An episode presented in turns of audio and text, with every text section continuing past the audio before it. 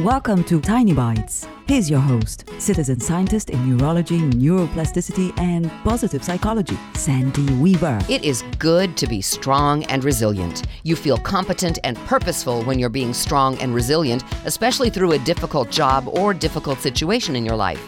It is good to be strong and resilient, right up until it isn't. You might think that someone who believes in the power of well being and happiness so strongly that she even put happiness in her company name will tell you to just get happy no matter what you're dealing with. Here's what I know.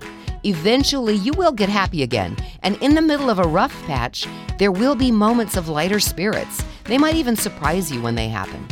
As humans, we have a full range of emotions, from despair and powerlessness all the way up to eagerness and joy. Those are all yours to feel as you move through that difficult job or situation.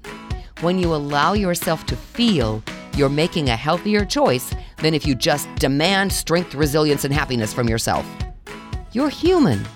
Feel your human feelings as you make your way to better feelings. Subscribe to the podcast and share it with your friends.